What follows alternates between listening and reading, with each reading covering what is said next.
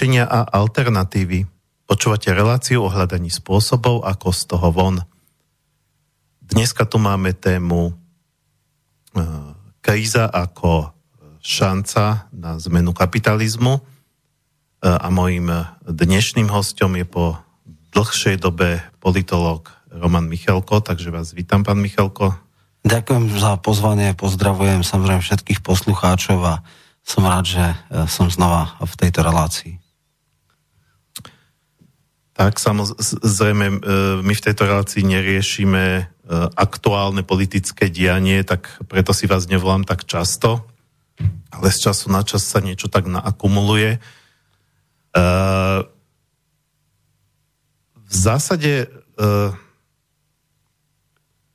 alebo teda dobre, skôr ako prejdem k tomu, že čo v zásade, E, tak aby som si splnil teda e, povinnosť a nemusel si to držať v hlave, tak e, pripomeniem kontakty do štúdia, čiže v tejto chvíli sa naša diskusia tu nás začína. Pokiaľ sa do tej diskusie budete chcieť pripojiť, tak môžete volať na 0951 153 919 alebo studiozavinač slobodnyvysielac.sk No, a teda, že čo v zásade? Uh, vieme, že tu máme krízu uh, a myslím si, že každý trošku rozhľadenejší človek to vníma nie ako krízu zdravotnícku alebo epidemiologickú, ale skôr ako krízu uh, ekonomickú a spoločenskú, ktorá tu už bola tak či tak. Bola to už roky, začala sa nejaká kríza v 2008, potom nám povedali, že už kríza prešla, už tu nie je, ale teda mnohí takí uh, otvorenejší ekonomovia aj tak hovorili alebo písali, že ona vlastne vôbec ne, neprešla, len sa zamietla pod koberec a keď najbližšie vybubla, tak povediac na povrch, tak bude ešte, ešte ďaleko horšia ako, ako uh, tá v 2008, pretože vlastne tie príčiny, e, príčiny e, krízy kapitalizmu sa v zásade nevyriešili, len sa akoby prekryli vytváraním e, alebo nafúkovaním tých finančných bublín. Teraz sa ale z druhej strany hovorí o tom, alebo diskusuje, diskutuje sa o tom, že, že, že teda súčasný systém úplne zlyhal, povedzme ten koronavírus ho dorazil alebo doráža ho a je tu a o to aktuálnejšie sú proste diskusie o tom, že, že čo s tým kapitalizmom a e, či ho teda nejako reformovať alebo úplne nahradiť alebo e, proste čo spraviť tak, aby, aby sme fungovali v niečom, čo by bolo trvalo udržateľné, pretože na toto naozaj viaceré mozgy upozorňovali, že toto udržateľné nie je trvalo dlhodobo, v čom žijeme. No a ja by som teda na úvod možno dal takú otázku.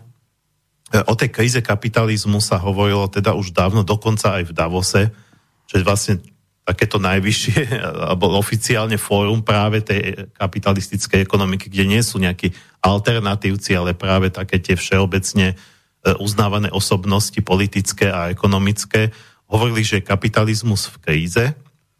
A možno k tomu by bolo dobre na úvod niečo povedať. E,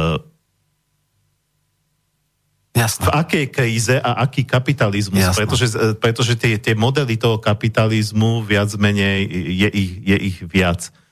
E, alebo bolo ich viac e, od toho vlastne od toho konca feudalizmu, keď sa to začalo lámať, tak tých modelov a predstav bolo viac.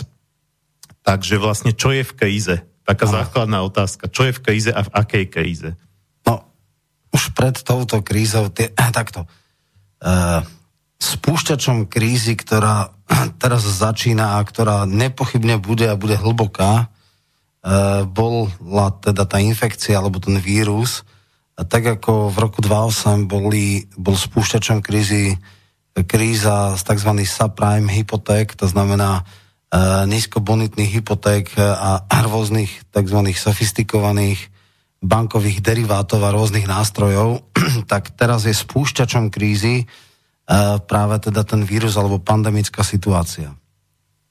Ten rok 2008 bol krajne frustrujúci, ja to stále hovorím, on skončil, alebo vyriešenie tej krízy uh, bolo len nie uh, na podstatu, ale iba symptomatické. To znamená, uh, skončil sa druhým najhorším možným spôsobom, a to teda socializáciou strát a privatizáciou ziskov. Čiže nezodpovedných bankárov, ktorí mali rozprávkové zisky, sanovali sanovali verejné rozpočty a e,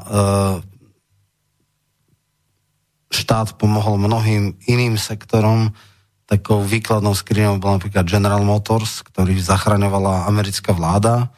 E, vtedy sa aj smiali, že to je government motor, čiže štátny, štátny podnik, ktorý v podstate po oddlžení a, a e, nejakej sanácii bol znova vrátený súkromným akcionárom, čiže keď je zlé, tak štát priskočil z verejných prostriedkov všetkých ľudí z daní, e, tých najbohatších nezodpovedných vlastníkov alebo správcov, akcionárov zasanoval a potom vlastne za zlomok ceny to znova predal častokrát tým istým ľudí, ktorí spôsobili ten problém.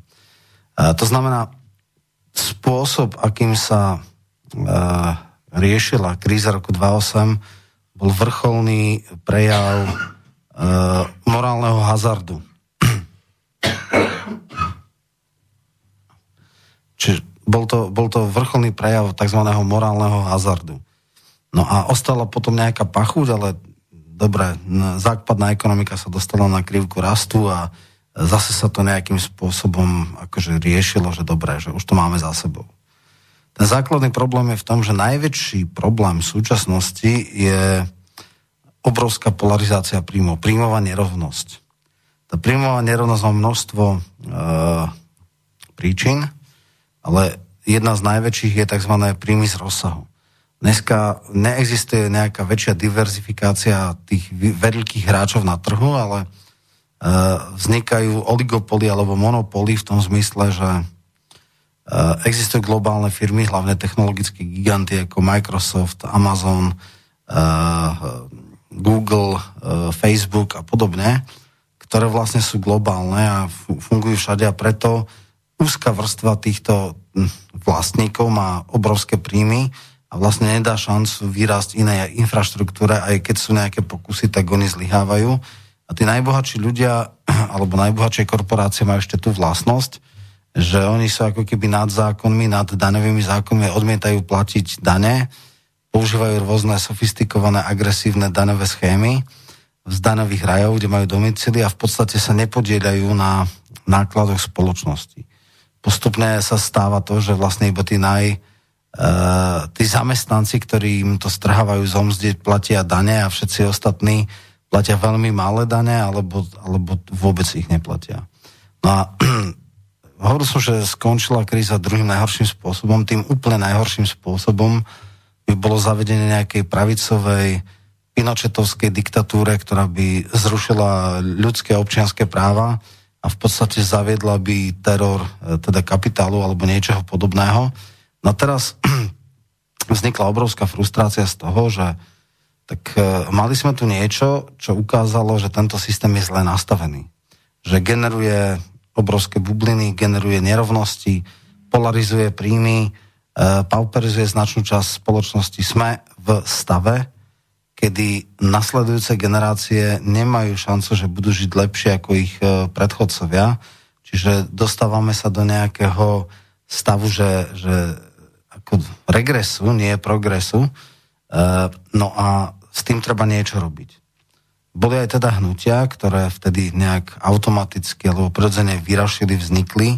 Také známe hnutie z roku 2008 bolo Wall Street Occupy, a toto hnutie bolo protestné, ale najhoršie bolo, že nemalo jasnú víziu, nemalo jasných lídrov a nemalo jasných riešenia. Čiže e, toto hnutie poukazovalo na negatívne symptómy doby, na tú, tie prejavy finančného, teda e, investičného bankovníctva, na e, vládu a nezodpovednosť a chamtivosť Wall Street, ale nedávala reálne riešenia. Hej, tá, to hnutie nemalo hlavu ktorá by nejakým spôsobom to riešila a vlastne išlo to do stratená. A dneska, dneska je situácia taká, že v podstate čaká sa e, po roku 2009, po tej sanácii alebo stabilizácii, alebo ako to už nazveme, tak vznikla otázka, že no skôr alebo neskôr príde kríza, to každý viac menej vedel. A keď príde kríza, tak vznikne to, čomu sa hovorí okno príležitostí. A bola teda výzva na spoločenských vedcov, politických lídrov a tak ďalej, že dobré, kríze sa dajú pre, presadiť veci, ktoré sa inak presadiť nedajú, hej? lebo existuje tu nejaký politický cyklus, existujú tu nejaké schémy, robiť e, v čase ťažkej prosperity zásadné reformy je Pardon, môžem trošku do toho skočiť, no. keď hovoríte, že bola výzva, dá sa to konkretizovať, že, že, že takto to znie tak všeobecne. No, že bola, bola výzva v tom zmysle, že spoločenskí vedci hovorili, že tak do šľaka v roku 2008, keď pri, neboli sme pripravení, neprišli sme s jasným konceptom, že viete čo, zlyháva to preto a preto a treba urobiť to a to. A teraz sa vyzývali, boli tu nejaké papierové koncepty, nerealistické, typu, že ekonomická demokracia, participatívna ekonomika. E, páni profesori na univerzitách v podstate vymýšľali rôzne koncepty ako Čiže skôr na tej akademickej pôde. Určite, tak prebiehal, je to v dvoch hej. rovinách. Hej. Najprv treba niečo presadiť, a, teda vymyslieť, a na to sú povedzme spoločenskí vedci, ekonómovia a podobne, ktorí analýzujú spoločnosť a píšu potom nejaké traktáty a monografie o tom, že uh, tento systém zlyháva tak a tak a trebalo by ho nahradiť tým a tým. A tak, keby fungovala spoločnosť, ja neviem, ako parekon, part, participatívna ekonomika alebo ekonomická demokracia, tak by sa predišlo tým a tým veciam. A potom je ale druhý krok, že aby to neboli papierové alternatívy, tak reálni politici si musia ich osvojiť ako súčasť svojho programu a presadzovať tento program. A k tomu sa nedošlo. Jednoducho E, títo profesori, ktorí dávajú takéto alternatívy, sú akademici bez reálnej politickej moci a žiaden reálny politik si to nezobral, neosvojil za program a nepovedal, tak my keď sa dostaneme k moci, tak budeme rušiť, e, ja neviem, akciové spoločnosti alebo budeme vytvárať nejakú inú infraštruktúru, budeme podporovať, dáme legislatívu, ktorá spôsobuje, ja neviem, e, že, že sa transformuje ekonomika na ekonomickú demokraciu, že teda banky budú ja neviem, alokovať prostriedky za tých a tých podmienok a takým a takým spoločnosťam a tie spoločnosti budú dávať reálny podiel všetkým svojim zamestnancom na zisku a že vlastne to transformuje do nejakých e, modelov družstiev typu Mondragon a tak ďalej.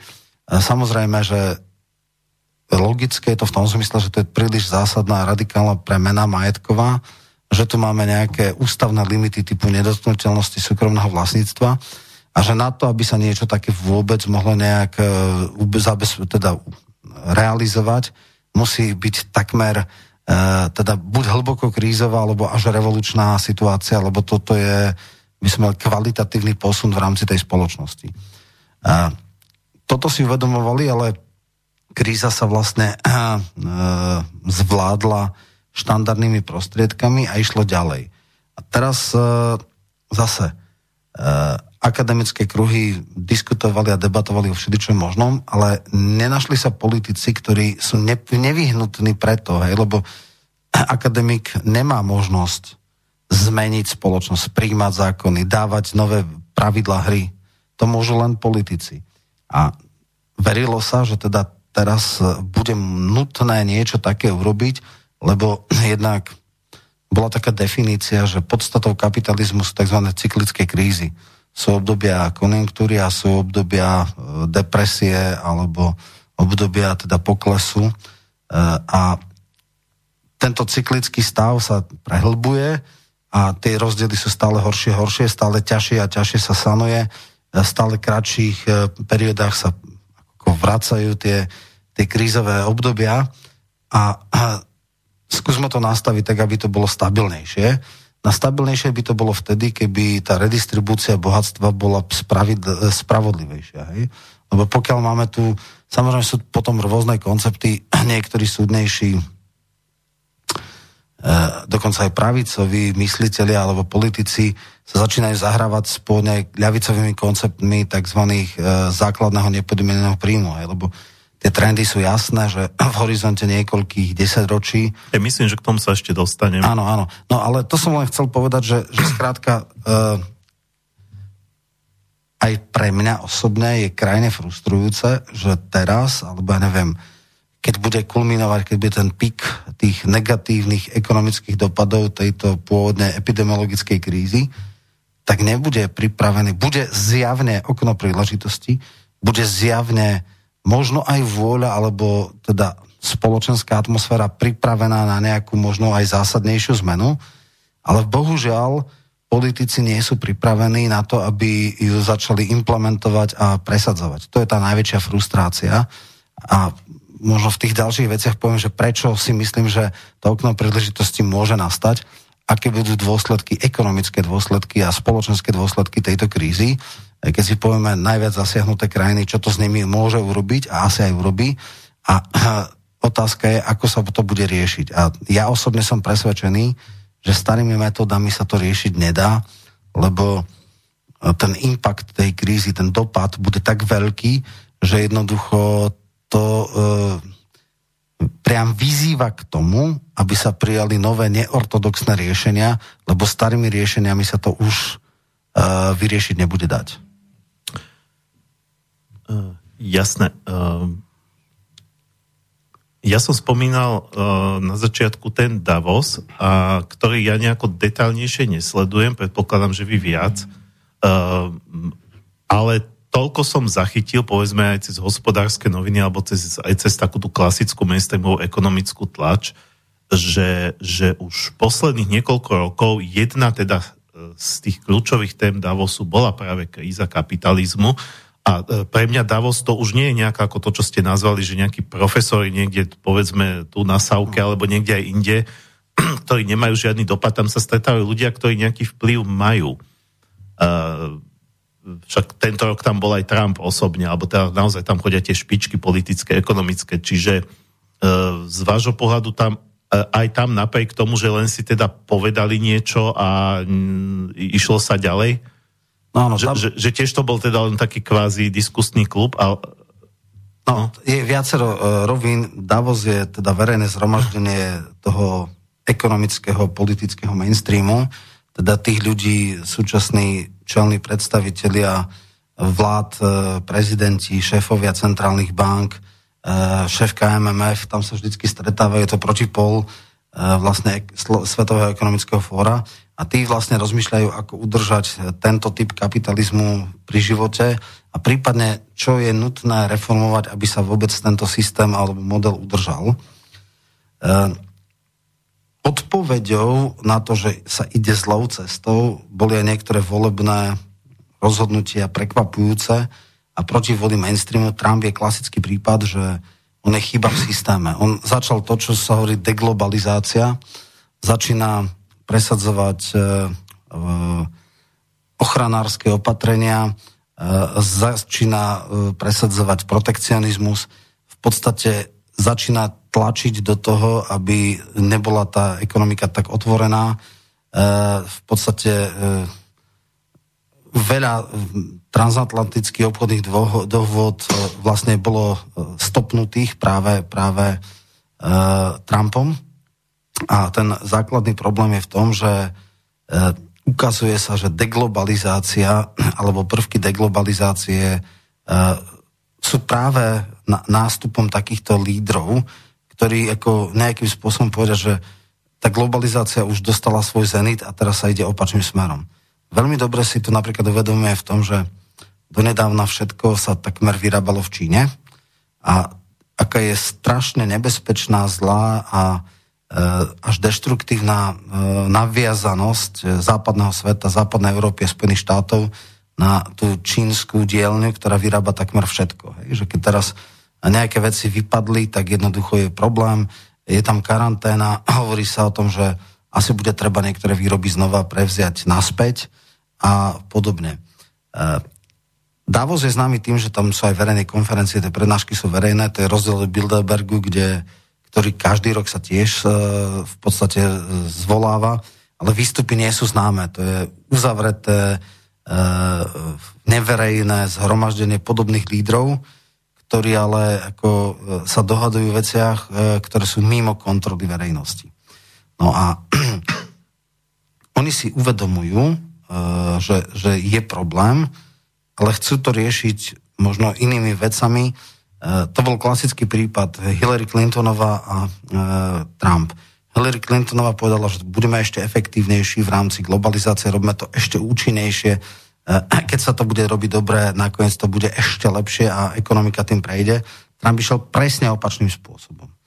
Eh, čo sa týka volických preferencií, zdá sa, že eh, to tej, ako hovoria niektorí white trash, tej triede tých deklasovaných bielých ľudí, ktorí sú frustrovaní z falošných pravidel politickej kolektnosti a tým, ja neviem, jednoznačným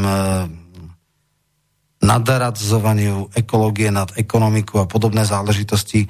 Jednoducho on chytil, podchytil tieto vrstvy, ale otázka je, ako to ďalej pôjde. On sa ďalej zadlžuje. Každopádne ukazuje sa, že tá cesta už sa začína prejedať aj voličom, aj niektorým lídrom. Ale samozrejme, toto samo o sebe, toto je všetko v tých starých schémach a paradigmách, len sa menia akcenty. A ten problém, ktorý e, súvisí s touto krízou je to, že ona vypla ekonomiku, alebo teda za, zatiahla ručnú brzdu a pridusilo ekonomiku na rádové v desiatkách percent. Dneska sa hovorí o tom, že tuším včera alebo predvčerom boli predikcie na Slovensku, ktorý je teda jeden z najmenej zasiahnutých eh, koronakrízov a tie výpadky HDP budú od najoptimistickejšieho variantu, variantu nejakých 6,5 až po najpesimistickejší 12,5 a teda optimálne alebo najpravdepodobnejšie 9,5. Pre porovnanie v čase najhlbšieho úpadku e, tej krízy roku 2008 sme mali pokles nejakých 7-8%. Čiže toto bude v najoptimistickejšom, respektíve v tom realistickom scenári ešte o dosť horšie. A my sme sa z toho vylízávali nejaké 3 roky a mali sme obrovské deficity. E, teda e, platobnej bilancie jednak a vôbec deficity štátneho rozpočtu, čiže také niečo ako vyrovnaný rozpočet nehrozí. Ale my na tom ešte nie sme až tak zle. Ale e, je obrovský problém, čo sa stane s Talianskom. Taliansko bolo po Grécku druhé najzadlžnejšia ekonomika eurozóny. Je to tretia najväčšia ekonomika eurozóny a, a teda Británia odchádza 5, e, takže bola štvrtá v rámci EÚ, ale teraz bude tretia. Ona mala pred krízou deficit e, okolo 160% HDP. Teraz, po keď bola zapnutá, a ešte k tomu tej najvýkonnejšej časti ekonomik Lombardia a podobne, to brutálne presiahne 200%. 200%. No a tu vzniká zásadná vec, ako toto riešiť. E, toto už je vec, ktorá sa nedá rozdýchať štandardným spôsobom. E, my sme mali veľmi negatívny e, spôsob riešenia povedzme tej krízovej, tej, tej, tej zadlženosti pri Grécku, kedy trojka prišla a zaviedla nejaký diktát. Grécko má dneska okolo 200% HDP v podstate deficit, respektíve e, áno, dlh. No a on sa rieši tým absolútne s, s hlúpým spôsobom, to znamená, E, silnou austeritou, teda prísnosťou, e, osekaním e, výdavkov, vlastne vrátením životnej úrovne o 40 rokov dozadu a ignorovaním v podstate racionálnych argumentov. Hej. Tam bolo jasné, že ak sa má nadýchnuť Grécko, tak má prísť k herkatu, odpísaniu dlhov a naštartovanie na takej úrovni, aby sa už nemusel zadlžovať alebo zadlžoval sa nejak rozumne. Eh, Varoufakis napísal veľmi dobrú knihu, kde hovoril, že všetky racionálne argumenty boli potlačené eh, hrubou nemeckou čižmou a išlo sa v starých veciach. Lenže teraz začnú padať ekonomiky, aj španielska, aj francúzska, aj v podstate všetkých ekonomik. Tento model, tento model riešenia už nebude akceptovateľný, nepredpokladám to a bude musieť nastať nejaké kreatívne riešenie. Samozrejme, jedna z možností je to, že napríklad Taliansko odíde z eurozóny. E, Taliansko na jednej strane mu eurozóna pomohla v tom, že sa dostal k lacným peniazom, na druhej strane ich ekonomika je nekonkurencia schopná, lebo eurozóna alebo euro je šité na mieru, tak povedať, z Nemecka. A Nemecku by mohlo možno stačiť Lombardia, ale určite nie nejaká Kalabria alebo Sicília. A vlastne, odkedy sa zaviedlo v Taliansku euro, tak jeho rast je blízky nule alebo veľmi nízky, podstatne nižší, než bol v čase, keď mali líru. A miera zadlžovania začala prudko rásť. Otázka je, čo sa s tým urobí teraz. No a chcem povedať, že v dejinách máme také rôzne veci. E, v starom Grécku ľudia, ktorí študujú históriu alebo dokonca sa zaoberajú starovekom, tak oni mali tzv.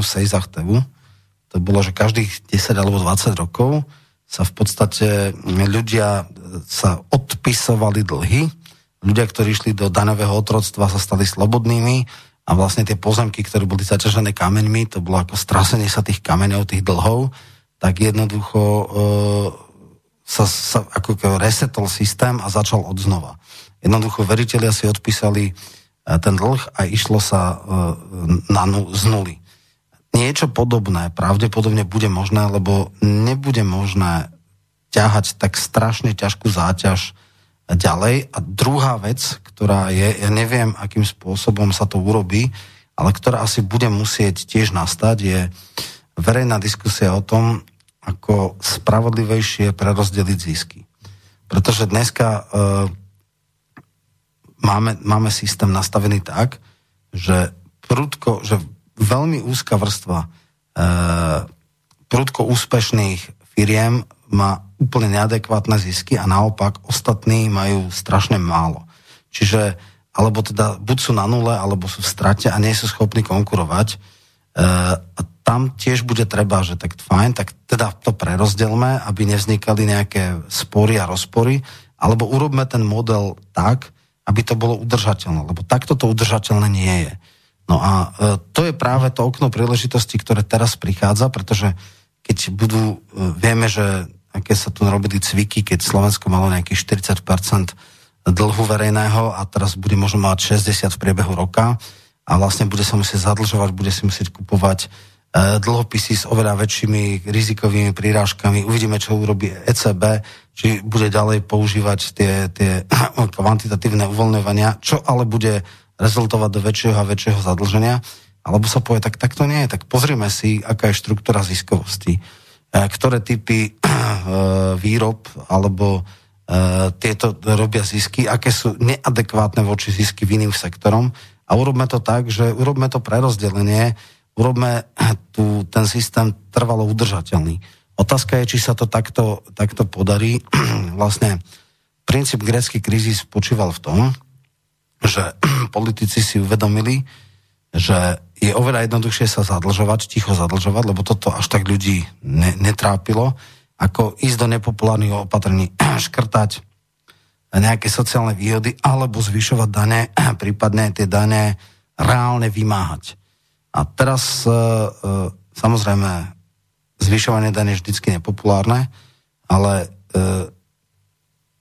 treba brať tam, kde toho je veľa to sú práve tie nadnárodné giganty alebo finančný sektor alebo privátne bankovníctvo, respektíve investičné bankovníctvo, ktoré generuje neadekvátne zisky a v rozsahu celej zemegule, lebo to sú častokrát e, korporácie, ktoré majú celoplanetárny rozsah a dávať to na, na služby spoločnosti. Nie je možné, aby tí najbohatší platili najmenej. E, je známy výrok častokrát e, prvého, niekedy druhého alebo tretieho najbohatšieho človeka na svete, Varena Buffetta, investičného bankára, ktorý povedal, zdaňte nás viac, je chore, absurdné, ak moja sekretárka má trikrát takú výšku daní ako ja.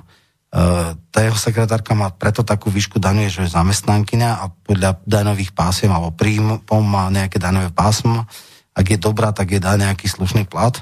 Lenže on ako miliardár človek, ktorý v podstate na čele investičného holdingu alebo korporácie sa nevypláca v mzdách, ale z výnosu z kapitálového výnosu, alebo teda daň z kapitálového výnosu a tá je na úrovni 13%. Čiže kým najväčší miliardári platia dane 13%, tak ich zamestnanci lepšie platení majú 30%, čo asi je chore. No a teraz... No. no toto je vlastne ten systém, ako je nastavený a vedie to potom k viacerým veciam. Mohli by sme to potom eh, posunúť teda ďalej a dostať sa, dostať sa teda k tej podstate. E, to znamená k tomu, čo vy ho e, nazývate okno príležitosti a, a k nejakým netradičným riešeniam. Bo tie tradičné riešenia poznáme a vy ste ich teda aj teraz spomenuli. E, pumpovať viac, viac, viac peňazí do ekonomiky, keďže dneska vieme vytvoriť peniaze tým, že naťukáme nejaké do počítača. do počítača v podstate a peniaze sú tu vytvorené z ničoho a, a hlavne zachraňovať banky, čo sa dial teda aj v 2008, ale dostaneme sa k tomu teda po pesničke. Um,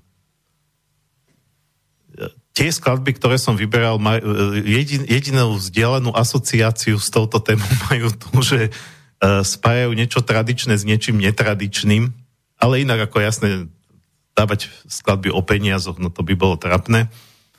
Uh, takže uh, prvá pesnička, ktorú si pustíme, a, takto nejak vyšlo, že všetky štyri budú ženské vokály, nebol to zámer, ale však dobre, bude sa to aspoň príjemnejšie počúvať. A sú to tri dámy z Polska, ktoré si hovoria sutary a oni vlastne berú klasické ľudové polské pesničky, ale spracovávajú ich totálne experimentálnym spôsobom, takže to vôbec ako folklór neznie. A, a používajú pritom e, svoje hlasy veľmi zvláštnym spôsobom, používajú slačikové nástroje opäť veľmi zvláštnym spôsobom a používajú rôzne, rôzne predmety dennej spotreby alebo potreby. E, v skladbe, ktorá teraz zaznia, ktorá sa volá Kupal nočka, tak myslím, že nejaké vedro s vodou, tú vodu, ako tam, ako v ňou žblnkajú, to tam bude počuť. Takže e, zbytočné je to rozoberať, treba si to vypočuť či sa vám to bude páčiť alebo nie, to neviem, lebo takéto experimentálnejšie veci niekomu to môže sadnúť, niekomu nie. A, takže e, po skladbe e, posunieme túto tému ďalej.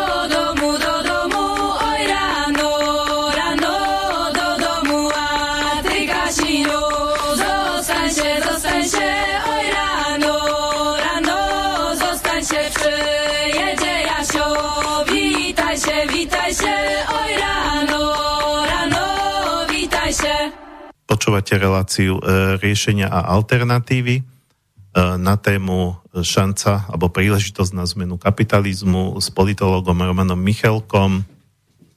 Pokiaľ chcete sa niečo spýtať alebo zapojiť sa akýmkoľvek spôsobom do tejto diskusie, môžete volať na 0951 153 919 alebo písať na studiozavinač slobodnyvysielac.sk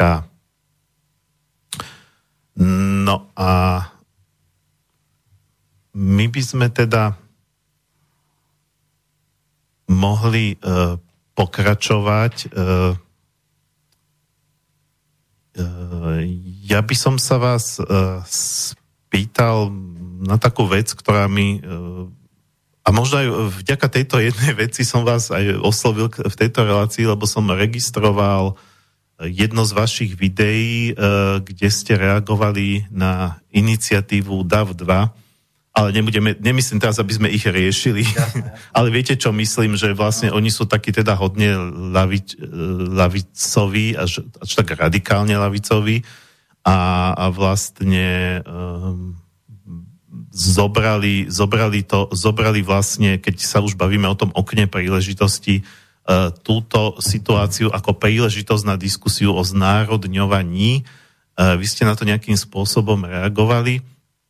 Ako z jednej strany, keď sa povie znárodňovanie, tak to skôr e, u mnohých vyvoláva skôr také negatívne asociácie s februárom 48 a podobne, keď sa to vlastne násilne znárodňovalo E, z druhej strany ale e, badať v rámci toho diskurzu, povedzme, ne, nebudeme sa teraz len o Slovensku, ale na Slovensku myslím, že sa to ani moc teda nediskutuje pri tejto vláde taká, takej, aká je, akú máme, ale teda povedzme v rámci Európy, Európskej únie sa, sa aj toto teda E, rieši, e, ale, ale nebaví sa, nehovorí sa tu o klasickom znárodňovaní, tak ako to robili komunisti, ale skôr o kapitálovom vstupe e, štátu do podnikov. Hovorí sa o, o, o nový pojem, ktorý tu vyskočil zo dňa na deň je Kurzarbeit, alebo teda, že štát by mal prispievať na mzdy, len aby tie miesta sa aby sa tie miesta zachovali len neviem, či toto z vášho pohľadu je, nejaká, je nejaké to netradičné riešenie, aby v podstate štát istým spôsobom zachraňoval tú výrobu alebo tú produkciu. A, tak toto sú také krízové riešenia. Najprv k tomu konceptu, e, teda pri strategických podnikov. Tam sa otvorila nejaká vec, že však e, je teraz kríza, No, ono to nebolo celkom pochopené a niektoré veci boli aj tak akože e, nejak os, nie, že osobná diskusia bola ešte v takých rámcoch, ktoré ne, neprešli do nejakých osobných vecí, ale e, tak to poviem. V západnej Európe je úplne samozrejme, že strategické podniky sú v štátnych rukách. Hej? E, EDF vo Francúzsku Electricité de France, niečo ako naše slovenské elektrárne sú štátne. NL je v 60% alebo väčšinovo štátna firma. Sú tam nejakí akcionári aj privátni, ale je to v zásade štátna firma. Rurgas, Gaz de France, štátne firmy. ČES je prevažne štátna firma. Sú tam aj akcionári súkromní, ale väčšinu majoritný e, balík je, je v rukách štátu. Deutsche Telekom, štátna firma. To len my za Zurindu sme všetky strategické podniky privatizovali, alebo sme privatizovali modelom 4951 s manažerskou kontrolou. Čiže aj keď podniky boli väčšinovo štátne, tak manažerskú kontrolu mal minoritný súkromný akcionár. A teraz bola otázka, že však je teda vec, že skúsme v rámci tejto krízy uh, znárodniť alebo zoštátniť uh, tieto, tieto firmy. A tam je problém, že samozrejme niečo také naša ústava umožňuje, ale iba v verejnom záujme a za adekvátnu náhradu. A práve v výške tej adekvátnej náhrady je kamen zakopaný, preto lebo výšku tej, tej odplaty by pravdepodobne učila medzinárodná arbitráž, ktorá väčšinou skončí v ťažký neprospech štátu a v vysoký prospech e, súkromného akcionára. My sme mali ale zároveň sme v podstate uh, svedkami toho, že firmy, ktoré sa dostali, súkromné firmy, ktoré sa dostali do ťažkých, ťažkej ekonomickej situácie, zachraňuje štát. E, kapitálovým vstupom, alebo, čo ešte oveľa horšie, nejakými bezročnými pôžičkami.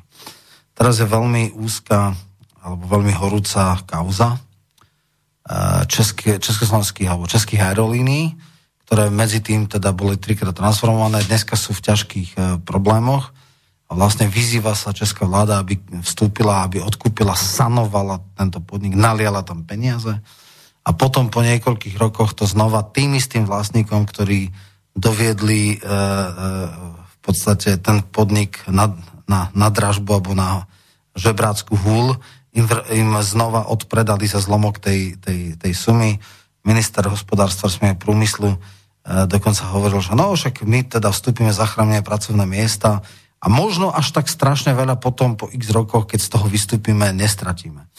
Alitalia bola takisto zachraňovaná v podstate e, talianskou vládou e, a už predtým som spomenul General Motors a podobne. Ja toto pokladám za vrcholný prejav morálneho hazardu, preto lebo Eh, ak súkromní akcionári zlyhajú manažersky a, a podobne, tak natrčia dlaň vláde alebo verejný proces zachraňujiteľ alebo pracovná miesta.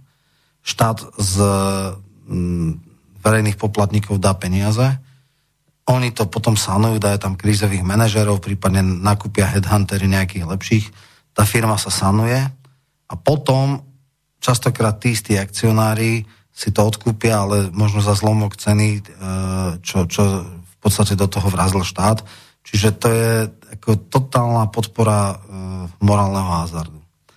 Čo sa týka zoštátňovania, mm, ja si myslím, že vlastnická štruktúra štátneho podniku sama o sebe, e, nie že nehovorí nič, ale pre zamestnancov vôbec nemusí mať e, akože nejaký pozitívny dopad. Hej. Hlavne, ak si zoberieme, že e, vieme, kto teraz vládne, no tak v tých štátnych podnikoch nejaké silné sociálne programy nepredpokladám, lebo to nie sú ľudia, ktorí by toto riešili. Nehovoriac o tom, že ja som tam tiež mal taký príklad, ktorý bol vtedy veľmi aktuálny. A to bolo, že vlastne ministerstvo spravodlivosti sa stiahovali do budovy e, z Váradského ústavu a cena za tú budovu bola 20 miliónov eur. Hej, tam je nejaký model, že rok sa to bude prenajímať a potom asi po dvoch rokoch je nejaká takto daná cena. A keď to štát predával súkromnému vlastníkovi, tak cena tej budovy bola nejakých 34 miliónov korún, to znamená niečo cez 1 milióna eur. Čiže štát predával v zásade tú istú budovu za milión eur, ktorú po 10 rokoch kupuje za 20 miliónov Takže toto sa mi zdalo, tam som chcel povedať, že aký nie niekedy štát e, akože, ako strašne prerába, ako v podstate tento model je, je totálne akože mimo. E, a samozrejme, že bol som ani nie za zoštátnenie, ale kapitálový vstup a vstup do akcionárskej štruktúry s tým, že potom v tých štátnych podnikoch by sa zadefinovali nejaké štandardy práce, štandardy pracovnoprávnych vzťahov a podobne. A bol by som za to, aby v akcionárskej štruktúre ostali. A aby, ak, aby nepomáhali, keď už musia pomôcť nejakým uh, podnikom v kríze, aby nepo, uh, nepomáhali dotáciami alebo bezročnými pôžičkami, ale keď tak vstupom do akcionárskej štruktúre s tým, že budú potom nejak rozvíjať a ovplyvňovať uh, povedzme hospodárenie tej spoločnosti aj vo verejnom záujme, že ja neviem, tak letecká doprava možno nie je celkom dobrý príklad, ale keby bolo do nejakej dopravnej spoločnosti, takže aby sa obslužnosť, aby nebol zisk tá jediná, ten jediný parameter alebo kritérium, ale aj nejaká verejná služba k tomu, aby bola daná. No, a ešte jednu vec som vlastne chcel otvoriť, že pre mňa teda, čo sa týka vlastníckej štruktúry, rozhodne štátne vlastníctvo nie je pre zamestnancov to najlepšie, lebo jednak teda máme tu stredajúce sa garnitúry. Druhá vec je, že býva to zvykom a Rakúsko bolo toho krásnym príkladom, kde tam bol oligopol dvoch strán asi 30 rokov, že boli vždycky tá istá koalícia ľudovcov a socialistov alebo sociálnych demokratov a vlastne tieto strany si robili také pašalíky, kde si dávali svojich e, politických e, nominantov ako, ako trafikantov. A vlastne to bol monopol, až dokiaľ neprišlo FPE, e, že tí ľudia sa stále vládli tí istí, len raz mal o niečo viac predsa ľudovci a menej sociálni demokrati a potom sa vymieniali, ale koalícia veľká tam bola stále, čiže ľudia si už nemohli oddychnúť od tých ľudí, nemohli im povedať, chodte už do opozície si oddychnúť. Stále 20 rokov tam bola vlastne táto vec lebo Haider, lebo neviem čo. Teraz sa to troška rozbilo a, a tak, ale e, malo to obrovský negatívny dopad na, na tie podniky, kde skutočne boli stranickí nominanti, ktorí riešili si nie rozvíjanie, ale neviem, pracovné e, tie, tie podmienky tých zamestnancov, ale skôr nejaké osobné privátne veci. Alebo teda veci, ktoré boli stranicky zaujímavé, že teda tie firmy štátne nejakým spôsobom podporovali tú ktorú stranu. Osobne si myslím, že najlepší model vlastníckej štruktúry, a mali sme o tom reláciu, sú tzv. mondragonské družstva. To znamená, že zamestnanci sú spoluvlastníci tých, tohto družstva, každý, kto príde, bude mať kapitálový vstup, dajú mu nejaký 10-ročný bezúročný úver, za 10 rokov ten svoj vstup kapitalizuje a vlastne spolupodiela sa na smerovaní podniku, na rozdelený zisku a tak ďalej. Teda ľudia, ktorí vytvárajú nejaké produkty, sú spoluvlastníkmi tejto firmy. Toto je najlepšie a možno, ale to je zase otázne, by bolo teraz veľmi záhodné, keďže to je naj, podľa mňa, efektívnejší model vlastníckej štruktúry nejak daňovo alebo podporou nejakou podpora tento druh vlastníctva. Samozrejme, viem si predstaviť, že to bude veľmi ťažké, Samozrejme, neviem si predstaviť, takže sa transformujú nejaké akciové spoločnosti na mondragonské družstva, že príde zákon a poviete, vy ste akcionári, e, žiadne akcie nebudú, všetky sa rozdajú zamestnancom, e, ja neviem, dobre, zamestnanci si povedzme povinne mo- budú môcť odkúpiť, za 10 rokov vám to nejak splatia bezúročne, ale samozrejme výšku tej akcionárskej tejto si určíme my nejakým vzorcom. Toto je asi veľmi ťažko realizovateľné a družstevný spôsob podnikania je v zásade možný aj dnes.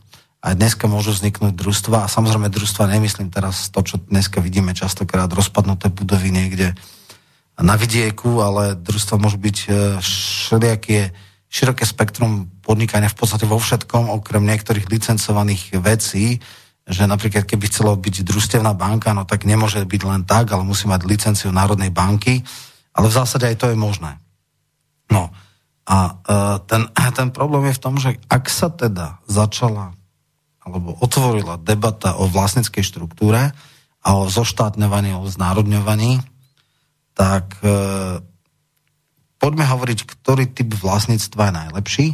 A ja som tam teda aj povedal, a boli argumenty na základe empírie, že vlastne ľudia z mondragonských družstiev, čo je štvrtá najväčšia korporácia v Španielsku, ktorá má obrovské množstvo uh, aktivít od e, maloobchodnej siete cez banku, cez výrobu automotív a tak ďalej, tak má x výhod. E, ľudia majú cirka až o 30% vyššiu príjem ako v rovnakom segmente e, v iných oblastiach, teda akciová spoločnosť v automotív, ich zamestnanci majú o 30% nižšie platy ako v mondragonských družstvách. V čase, keď je kríza, majú podstatne menšiu nezamestnanosť, lebo existuje flexibilita v tom zmysle, že ak v jednom sektore je nedostatok zákazok, tak tých ľudia vedú pre, e, presunúť do iného sektora. Že napríklad z automotív môžu ísť do, ja neviem, obchodnej siete alebo do nejakých iných e, vecí. Tretia vec je, že je e, znížená subjektivita pri nutnom prepušťaní, lebo aj to sa môže stať, ale potom vlastne tí zamestnanci sami rozhodujú o tom, kto odíde alebo neodíde a potom uh, tam neexistuje taká šialená polarizácia platov, ale je tam indexovaný plat generálneho riaditeľa nejakej firmy je indexovaný na priemerný plat zamestnanca v výške podľa sektora od 4,5 do 6 násobku. Hej. Čiže nie je tam 100 násobok alebo 200 násobok, ako je v amerických korporáciách, ale akože 6 násobok priemernej mzdy v danej korporácii. Čiže toto bolo ideálne. Samozrejme, implementácia toho, ako transformovať tieto je veľký, veľmi veľký problém. A ja stále hovorím, že nič by pre družstevné hnutie nepomohlo viac, ak by sa tu na Slovensku naraz vyrojilo 10-40 ročných čubov. Ľudia, ktorí troška hm, si aj pamätajú, tak vedia, že tu bolo nejaké JZD Slušovice, ktoré bolo výkladnou skriňou práve družstevníctva. Ono to bolo širokospektrálny v podstate holding, ktorý polnohospodárska výroba, ale bol malý, malým a nepodstatným zlomkom aktivít, mali hotelierstvo, mali cestovky, mali počítače, mali biotechnologické firmy a tak ďalej. To bol slušovický zázrak, vybudovali si uh, amfiteáter v Slušoviciach, hotely, neviem čo všetko. A za, zavádzali nové technológie, v, investovali do vedy, bolo to jednoducho taký skutočne zázrak uprostred socializmu. A ak by takýchto príkladov na Slovensku bolo 10, tak tento pozitívny príklad by nejak motivoval uh, aby sa niečo také robilo a možno by to bolo aj politicky priechodné, že by tento typ vlastníckej štruktúry bol nejak e, podporovaný, daňovo zvýhodňovaný a tak ďalej. Hej. Mali sme nejaké jemné platonické pokusy o zvýhodnenie, ja neviem, pred, predaj z dvora bol štátom podporený za, za becíka 8% e, daňou a samozrejme to, čo išlo do obchodných reťazcov, bolo 19% daňou. Hej. Čiže keď si kúpil človek nejaký produkt polnohospodársky z dvora, tak bolo polovičnú nižšie DPH. Samozrejme prišiel Žolčín, zrušil to. Čiže také, také malé kúsky boli, ale jednoducho nedotiahlo sa. Neexistoval nejaký, nejaký evangelizátor družstevného hnutia, ktorý by sa snažil zásadnejším spôsobom dávať priestor takýmto typom podnikov, aby mohli vznikať, aby boli motivované Eh, aby táto, táto, tento druh štruktúry, aby bol v podstate akože preferovaný. Samozrejme, tam je troška problém aj v tom, že hm, podľa niektorých to ide podľa ľudskej prirodzenosti, lebo predstava, že keď ja som tvorca nejakej idei a vízie, takže uh, ja mám mať čo najväčší benefit z toho, čo si vymyslím, ja ako podnikateľ, ja ako ktorý sa stará, vymýšľa a tak ďalej. A prečo by som mal dať svojim všetkým zamestnancom rovnaký alebo rovnocený podiel, keď ja teda však mám viac a oni majú menej a, a v podstate ako málo kedy sa stane niečo také, že začnem podnikať a vlastne s všetkým svojim zamestnancom dám rovnaký podiel alebo niečo podobné. Takže toto je druhá vec, ktorá je ako problematická. No a ja som hovoril, že e, zbavme sa ilúzie, že štátny podnik znamená okamžite automaticky lepší model, povedzme, spravovania toho podniku a, a spravodlivejšieho pre, pre zamestnancov. Ak už tak choďme do akcionárskej štruktúry, ostaňme v tej akcionárskej štruktúre, teda štátnej, a formujme ten podnik, povedzme, nie len orientáciou na zisk, ale aj na nejaké verejné služby. A tretia vec, ktorá bola, že otvorme vôbec e, otázku spravodlivej redistribúcie a odmeňovania. A čo ja som považoval za krajine uh, nie že nefér, ale mm, zavádzajúce, bolo, že vlastne ten článok povedal, že áno, tieto strategické podniky, kríza ukázala, že niektoré veci má mať štát pod kontrolu a boli tam citované veci z, z nejakého zákona o krízovej situácii, že vlastne štát môže prevzať kontrolu. Pozor, môže prevziať kontrolu nad strategickými podnikmi v stave nejakej krízy, núdze, ale nie akcionárskú kontrolu. To znamená, ak by, ja neviem, slovenský plinársky priemysel prestal dať z neviem akého dôvodu e, plyn pre domácnosti, tak štát môže nabehnúť do velína tých, tých spoločností a prevzať kontrolu na potrebnú dobu, keď sa skonsoliduje to isté v elektrárniach, ale to neznamená, že sa stane spoluvlastníkom. A posledná vec, ktorú chcem povedať, je, psych, e, je politicky nepriechodné e, vyvlastniť ja neviem, Slovenský telekom, ktorý je už dneska teda odpredali všetky teda akcionárske štruktúre Deutsche Telekom. Je, e, SPP rozdelená, časť tá ne, nelukratívna je v štátnych službách, tá lukratívna je v súkromných, ale predstava, že ja neviem, teraz sa e, e, Rurgas vyvlastní, a myslím ešte Gaz de France, e, a že štát zaplatí strašné miliardy, možno 10 krát toľko, ako, ako to dostali, ja neviem, anglický, teda francúzským a nemeckým je asi nerealistické, nehovoriac o tom, že štát bude mať obrovské deficity. Jediná reálna šanca získať pod kontrolu akcionárskú a aj manažerskú je pri slovenských elektrárniach, lebo ešte za Vazila Hudáka sa dohodlo memorandum o porozumení, že keď sa dostavia trojka a štyrka a Mochovce, tak NL akcionársky vystupí z akcionárskej štruktúry NLu, teda slovenských elektrárny, tak, slovenských elektrárny. Dneska má, majú elektrárne troch akcionárov. Je to EPH, e, Energetický a promyslový holding Dana Křečinského. Je to Fond národného majetku, alebo teda dneska už to je iná spoločnosť, ale povedzme, že ministerstvo hospodárstva. A potom je to NL. Ten model bol nastavený tak, že 17% e, odpredá vlastne NL štátu a tým pádom bude mať štát alebo ministerstvo hospodárstva 51%, a 49% bude mať kšetinský EPH. Čo je absolútne nepriateľné pre mňa, chore, absurdné a takmer nikto si to nevšimol, alebo teda vyšiel jeden článok v trende a potom to nikto neriešil, ale ja som to písal asi 3 alebo 4 krát. V memorande o porozumení je to, že štát síce bude mať majoritu v elektrárniach, ale prenechá manažerskú kontrolu EPH, teda minoritnému súkromnému e, akcionárovi, to je pre mňa absolútne nepriateľné. A tieto veci robil Zurinda, to je v poriadku, od neho sme nikdy nič dobre nečakali, ale je úplne absurdné, že toto podpísal minister Ficovej vlády a budeme musieť robiť všetko preto, verejný nátlak, aby to tak nebolo, aby sa štát stal majoritným akcionárom a zároveň mal manažerskú kontrolu.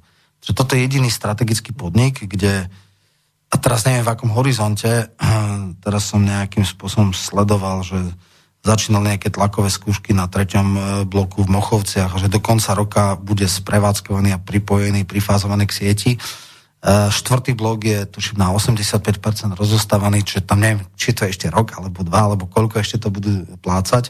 Ale povedzme, že niekedy v polovici volebného obdobia v roku 2022 bude, budú Mochovce dostávané a vtedy nastane ten exit NLu a v tom prípade treba tlačiť na to, aby keď sa zmení tá akcionárska štruktúra v prospech štátu, aby štát mal aj e, manažerskú kontrolu. Ale to je jediný strategický podnik, kde je to realistické. Ešte možno len pre e, ilustráciu. E, bol to aj pokus o to e, vyvlastniť, alebo znárodniť, alebo vykúpiť e, poistný kmeň e, dvoch teda súkromných poistení dôvery a Unionu. Začali e, rokovania, vieme, že to bolo také dvojkrokové. V roku 2620 sa prijal zákon, ktorý zakazoval zisky zdravotných poisťovní. Ústavný súd e, dal absolútne škandalozný rozsudok, že to je protiústavné. E, Penta, respektíve dôvera sa súdi so štátom za ušlý zisk po tom, čo urobili za Apolom, je to vrchol arogancie a nepríčetnej drzosti, ale v poriadku. Chvála Bohu, tento súd zatiaľ prehrávaný, ešte to uzavreté, ale právni experti začali teda pripravovať ten projekt Unitas ešte za, za ministerky, e, ktorá tam vtedy bola. A po troch alebo štyroch rokov právny analýz prišlo sa na to, jedna z možností boli, že teda prišla ponuka, že dobre, tak VZP alebo štát vykúpi e, teda e, poisťovnú dôveru a za koľko by ste boli ochotní dať. A vtedy Penta ako hlavný akcionár povedal, že v poriadku, sme ochotní vám aj tú dôveru predať, ale chceme 25-ročný zisk naraz. A 25-ročný zisk e, vyplatiť strašné miliardy v tomto období je politicky neúnosné. Predstava, že Penta dostane nejaké miliardy z verejných rozpočtov je, je, je politicky nepredstaviteľné Čiže nie je to jednoduché. Tým chcem deklarovať len jednu vec. Že ľudia, ktorí tak vehementne a s obrovskou ľahkosťou hovorí, že treba zoštátňovať, si neuvedomujú, že zoštátniť sa v našom systéme nedá e, bez náhrady a tá náhrada je určená medzinárodnými arbitrážami. Tie medzinárodné arbitráže častokrát končia v ťažký neprospech štátu a v obrovský prospech pre súkromných akcionárov Čiže cena za to e, by bola politicky neúnosná. Hej. Takže toto je vždycky, keď niekto začne teda snívať o vyvlastňovaní, musí všetkým ľuďom, ktorí túto ideu predkladá, povedz dať aj to B a povedať, že to bude strať strašné peniaze. A my máme aj nejaké skúsenosti s arbitrážami. Pre mňa najškandalóznejšie bolo CME kontra Česká republika, kedy vlastne e, držiteľom licencie na vysielanie bolo C21 a vlastne CME bola iba servisná služba. Bola tam nejaká dohoda e, a vlastne keď e, Železný vtedy sa rozišiel s Loaderom a s tými akcionármi, tak začal vysielať a urobil si vlastnú servisnú spoločnosť. Oni to dali na arbitráž a za ušlý zisk musela česká vláda platiť siemi strašné miliardy. Mm. Čiže to je úplne že neslychané, že, že spoločnosť, ktorá nemala licenciu na vysielanie, tak vlastne si, si e, medzinárodnou arbitrážou prišla k strašným peniazom. Čiže e, ten systém je nastavený veľmi zle, veľmi nemorálne, ale funguje a nie je voda to meniť. A samozrejme, z globálneho hľadiska Ehm, nejaké zásadné zmeny vlastnických štruktúr nie sú možné, jednak preto, že Slovensko je extrémne otvorená ekonomika a jednak preto, že 80% nášho exportu robia transnacionály. Hej? Čiže US Steel, všetky tie štyri automobilky, Kia, Land Rover, Volkswagen uh, a, a uh, Citroën, uh, plus teda rôzne iné podniky, ktoré robia teda automotív a podobne, Continental, a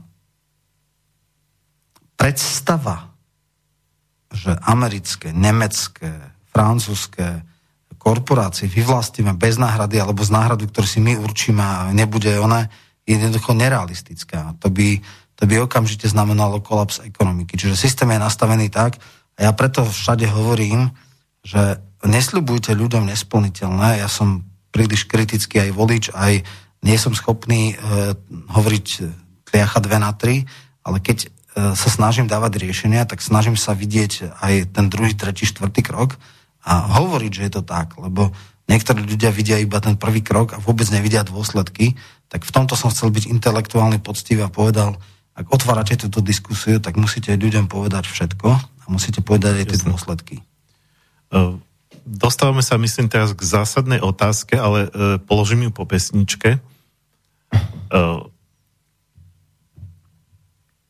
Druhá skladba bude skupinka z ostrova Reunion, ktorá si hovorí Saudaj. Ostrov Reunion je teda pri Af- v afrických vodách, ale patrí Francúzsku, takže je vlastne súčasťou Európskej únie.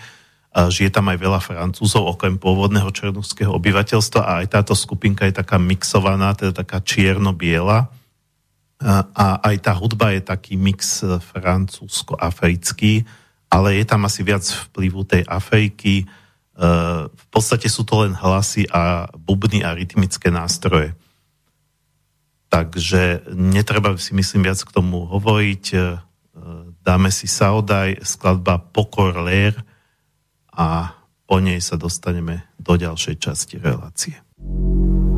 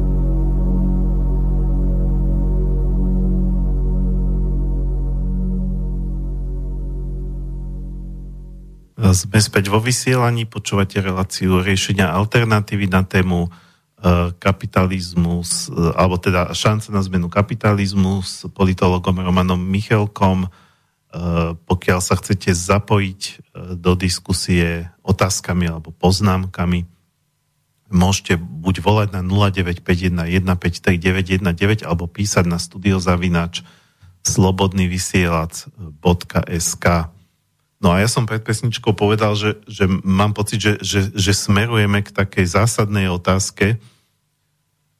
Uh, a síce som vám hovoril, že možno by bolo lepšie kratšie odpovedať, ale zase táto, keďže je to zásadná otázka, tak asi úplne krátka odpoveď na ňu byť nemôže. Uh, skúsim povedať, že čo mi teda chodilo porozume, kým ste o tom rozprávali, že uh, teda v zásade hovoríte, áno, a to si uvedomujeme všetci, že, že sme limitovaní, sme limitovaní tým, v akom systéme žijeme. E, a to sa netýka len Slovenska, ale Slovenska, Slovensko ešte viac ako, ako, malá, ako malá krajina, malá ekonomika, navyše e, viazaná, viazaná teda na tie iné ekonomiky. Takisto ako keby sme v tom možno do istej miery područí toho, aj toho finančného systému a veľkokapitálu. Však vieme, že kdekoľvek na svete niekto si príliš vyskakoval e, proti finančnému systému, ako ja neviem, Kennedy alebo Kadáfi, alebo uh, myslím si, že čo viem, tak, tak aj v Juhoafrickej republike bol taký, neviem, teraz tuším premiér, to spomínal pán Tellinger, keď som ho tu mal ako hostia, že teda uh, tiež niekto, kto sa snažil akoby zaviesť nejakú alternatívu voči tomu väčšinovému finančnému systému a síce nebol ako odstránený fyzicky, ale politicky, e, bol odsunutý na vedľajšiu kolaj, tak vlastne keď je to všetko takéto, že, že máme tu isté limity, uh, tak potom aké okno príležitosti? Lebo o tom ste, ste hovorili na začiatku. Čo, čo vlastne my reálne môžeme zmeniť? A v čom by tá zmena mohla spočívať? Vy ste hovorili teda o nejakej zmenách štruktúry vlastníctva, ale to bolo teda ako reakcia na tú otázku o tom znárodňovaní, tak neviem, či, či v tom vy vidíte to, to okno príležitosti, povedzme v, v, tý, v, tý, v nejakej ekonomickej demokracii, alebo to vnímate širšie? A to sú vlastne už dve otázky v jednom. Jasné. Že, v, že v čom to okno príležitosti Dobre. a aká je vôbec šanca naň, keď my sme vlastne uh, akoby nechcem povedať, že otroci, to by bolo asi príliš silné slovo, ale proste sme závislí od toho systému, máme tu nejaké, nejaké, nejaké li, limity, nejaké takéto povrázky, ktoré nás držia. Jasne. No, ten základný, základnú vec, ktorú si musíme uvedomiť je, že Slovensko je tzv. semiperiféria, my nie sme v centre. E, je jasné, že základné symptómy, ktoré e, deformujú súčasný kapitalizmus, je asi nejakých 5 takých okolností je to existencia daňových rajov, a to znamená veľmi úspešné a solventné podniky násilnou alebo agresívnou daňovou optimalizáciou na hrane za hranou právnych systémov alebo tak optimalizujú svoje dane a minimálne sa podielajú na nákladoch spoločnosti. Potom je to nastavenie povedzme aj finančných trhov, ktoré sú orientované na krátkodobý benefit a vytvárajú sa špekulatívne finančné transakcie, e, ktoré sa tiež dajú teoreticky e, e, regulovať Tobinovou alebo inou obdobou daňou. Tobin bol skrátka laureát Nobelovej ceny, ktorý hovoril, že špekulatívny kapitál finančný vytvára obrovské nerovnováhy, strašne veľa si berie od spoločnosti a strašne malo jej dáva. A je tam ešte celá séria ďalších opatrení, ktoré by mohli zreformovať kapitalizmus, ale určite sa toto nedá urobiť zo Slovenska. Slovensko, keby prijalo uh, Tobinovú daň, tak sa každý smeje, lebo my žiadny kapitálový trh nemáme. My nemáme žiadnu relevantnú burzu, čiže uh, to sú riešenia, ktoré budú fungovať vtedy, keď sa príjmu na úrovni G20 ideálne alebo minimálne G8. Hej keby aj Nemecko v podstate jediný vážny pokus o zavedenie Tobinovej dane robil Oskar Lafontaine, vtedajší šéf SPD, neskôr De Linke, a v čase, keď bol minister financií. A v tom čase chcel v Nemecku pre, e, presadiť Tobinovú daň, neprešlo to. Keby to ale aj presadil, tak finančné centrum Nemecka Frankfurt by sa jednoducho zbalil a išiel by na Londýnsku City alebo jednoducho na Wall Street. Čiže regulácia špekulatívneho finančného kapitálu by dávala zmysel len keby bola globálna. Inak povedané, Slovensko nemôže prísť s zásadnými reformami, lebo je semiperifériou a tie zásadné zmeny musia vzniknúť v centre.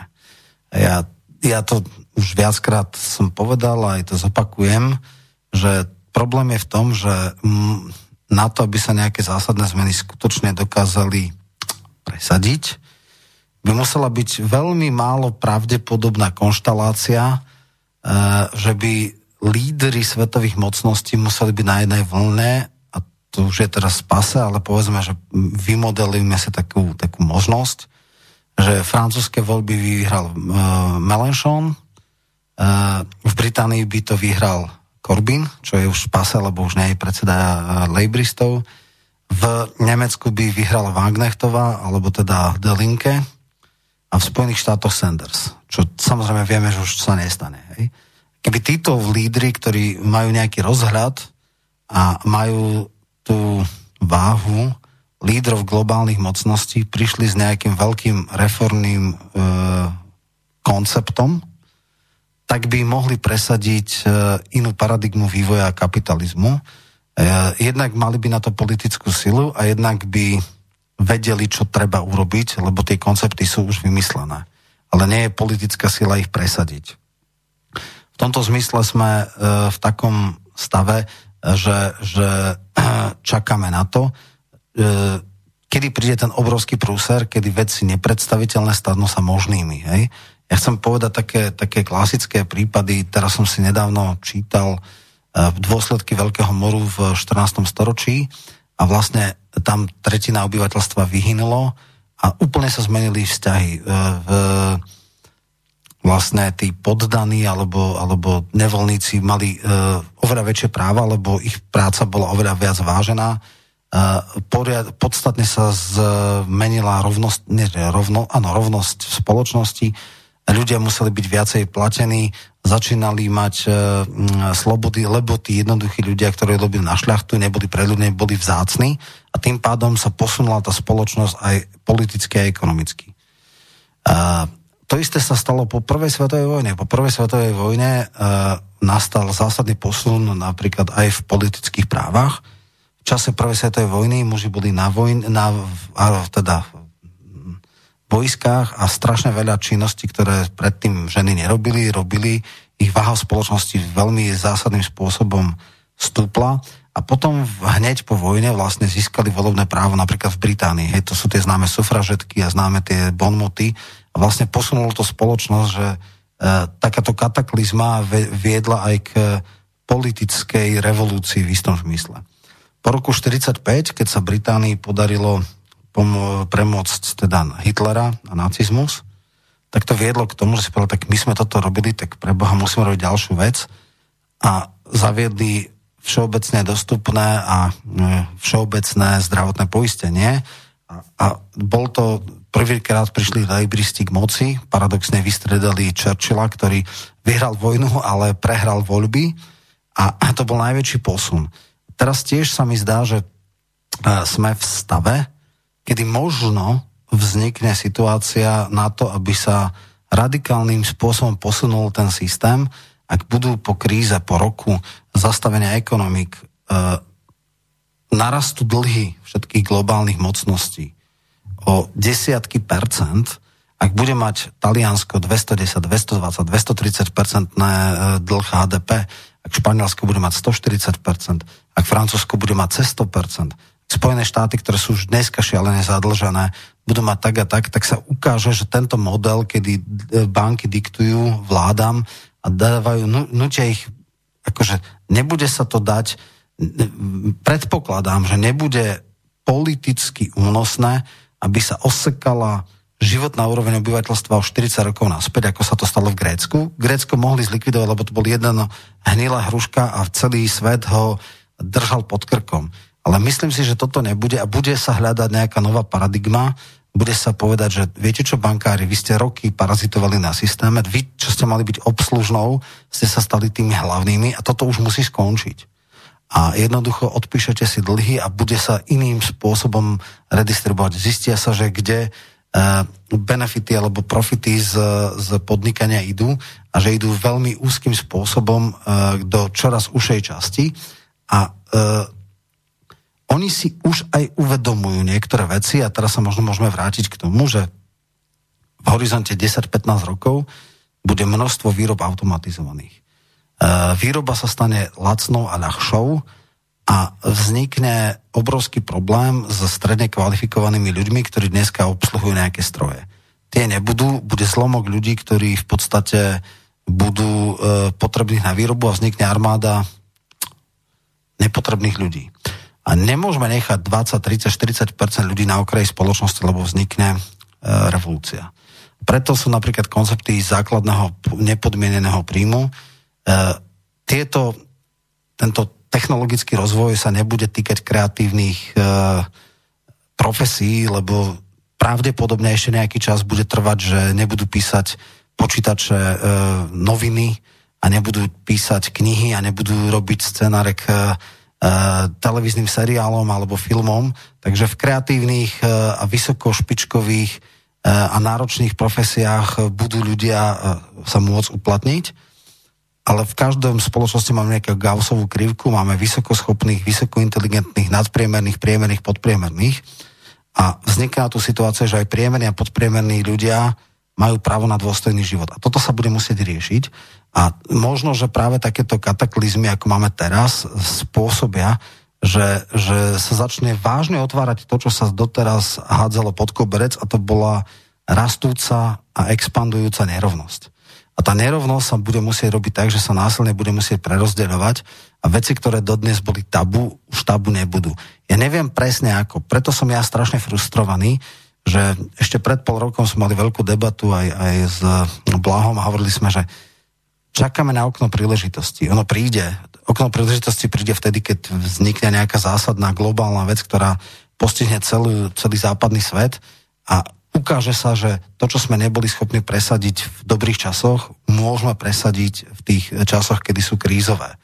Problém je, či sme na to pripravení. V tomto som ja strašne frustrovaný, lebo tá difúzia, to, to presadenie uh, tých, nazveme to, intelektuálov, ktorí vytvárajú alternatívne koncepty, na politikov nebola dostatočná. A ja som sám zvedavý, ako sa toto bude riešiť, mm. ale takmer som si istý, že grécky model riešenia tejto krízy je globálne nepriateľný. E, to, čo dokázali ponížiť a zadusiť grécky národ, nebude asi aplikovateľné na úrovni G8. E, čiže dá sa to zhrnúť tak, že to okno príležitosti v tejto chvíli ešte nie je, ale, ale môže byť, keď e, tá kríza pokročí a keď bude už naozaj zle. Nie, moja... A... Moja frustrácia je z toho, že okno príležitosti tu prichádza. Okno príležitosti je uh, stav spoločnosti, kedy sú, uh, ak by boli pripravené, odkomunikované a tak povedz dané natácké nejaké riešenia, tak by boli presaditeľné. Pre mňa je frustrujúce, že ja to nevidím jasný koncept. Ja to nevidím, že príde ja neviem, Čomsky alebo Korbín, alebo no, tá, neviem, nejaký ten... Že nevidíte ho ako celosvetovo. Ne, Nebavíme ne, sa teraz Nie len, že nevidím celosvetovo, ale ja mám nejaké pocity v tom zmysle, že, že je tu problém s nerovnosťou, narastajúcou nerovnosťou. Ale čo je pre mňa frustrujúce, že nie je nejaký profesor, ktorý príde a povie vládam, viete čo? Daňový systém, tak ako je nastavený, je zlý presaďte tento danový systém, ak ho zabezpečíte, tak e, tí najbohatší budú mať menej, ale celá spoločnosť bude kohezná, bude súdržná. E, toky financií od tých najbohatších k tým najchudobnejším budú spravodlivejšie a tento danový systém, ak presadíte, tak e, svet má trvalo udržateľný režim ďalších 30-50 rokov. A ja nevidím teraz toho vizionára, ktorý by prišiel za politikmi, alebo toho človeka, ktorý premyslel tento koncept a prišiel a využil to okno príležitosti. Okno príležitosti je vtedy, keď je to, čo by bolo inak nepresaditeľné, presaditeľné. Ale najhoršie je to, že my nemáme, akože čo vlastne máme presadiť, hej? Že stále sa tu riešia, ako keby metaforicky povieme, sme chorí, ale nemáme liek na tú chorobu a riešime iba symptómy. Hej, to je ako dneska COVID-19, rendezivir alebo plakevinil, nemáme lieky, ktoré sú relevantné, hľadáme ich, nevieme, ako vyriešiť tú nemoc riešime iba to, že zrážame horúčku, riešime infekcie, keď sú, neviem, ako sekundárna v podstate záležitosť, že je zápal pľúc, čiže aj my nemáme koncept, nemáme vymyslený uh, spôsob, že táto spoločnosť nefunguje, e, príjmeme tento, toto, tento súbor opatrení a keď ho príjmeme, toto je ten liek, tak e, tá spoločnosť sa naštartuje a bude fungovať v trvalo udržateľnom režime, nebude sa prehlbovať ne, e, nerovnosť, nebudú sa ďalej zadlžovať vlády, e, produkt, ktorý vytvoria všetci ľudí, sa bude spravodlivejšie e, prerozdeľovať tak, aby bola spoločnosť súdržná a mohla ďalej fungovať ďalších nejakých generácií. Toto nemáme. Máme iba symptómy, to znamená, máme zadlženie, tak teraz čo urobíme? No podporíme ekonomiku tým, že budeme z verejných prostriedkov niektoré sektory, kde sú zlé, podporovať. E, máme problém e, s investíciami, no tak urobíme kvantitatívne uvoľňovanie. Čiže my riešime nie príčinu choroby, ale len jej dôsledky. Hej? To je tzv v lekárstve symptomatická liečba. Neriešime chorobu ako takú, lie, a zmierňujeme symptómy tej choroby tým, že, tým, že zrážame teplotu a tým, že riešime sekundárne infekcie. To je najväčší problém, že v roku 2008 som veril a dúfal, že nastane nejaký veľký boom e, reálnych koncepcií, že spoločenské veci, ekonómovia a podobne prídu s konceptom, urobia analýzu, ale to nie je podstatné. Analýza je, sú neskutočné kvanta kníh, ktoré presne hovoria, prečo vznikla tá kríza v 2.8, čo jej predchádzalo, ako sa riešila a tak ďalej. Je to popísané. A analýza je, ale nie je terapia. Povedať, dobre, toto zlyhalo a generuje to nové a nové uh, krízy. Urobme to takto. Bude to ťažké, ale musíme urobiť séria opatrení. Absolutná eliminácia daňových rajov likvidáciu špekulatívneho finančného kapitálu, eh, sofistikované eh, progresívne zdanenie, zabezpečenie základného podmieneného príjmu. Každému dáme prácu, ktorá je potrebná, ale ktorá doteraz nebola platená. Hej, vecione.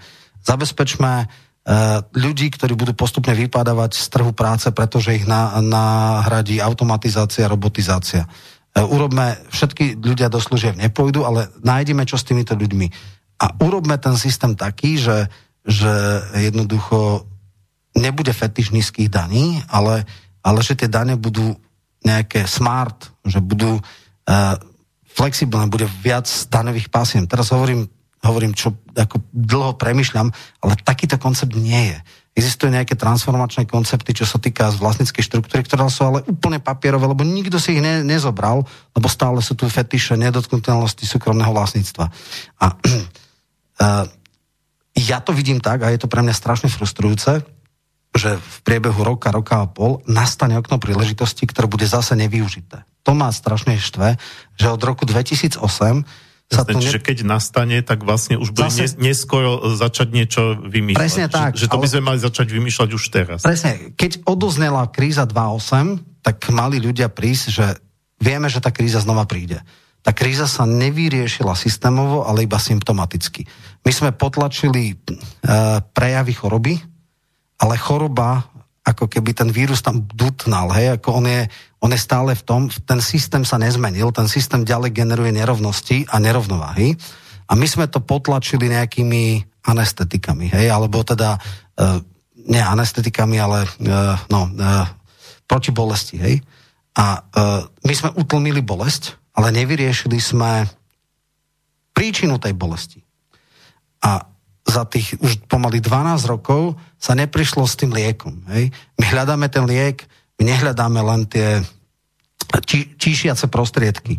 A ja sa toho najviac obávam, že o rok a pol, keď to ekonomické dôsledky tej krízy spôsobia, že bude mať šialené zadlžené ono, aby sa nešlo znova nejakou verziou gréckej cesty, že zase sa budú socializovať straty.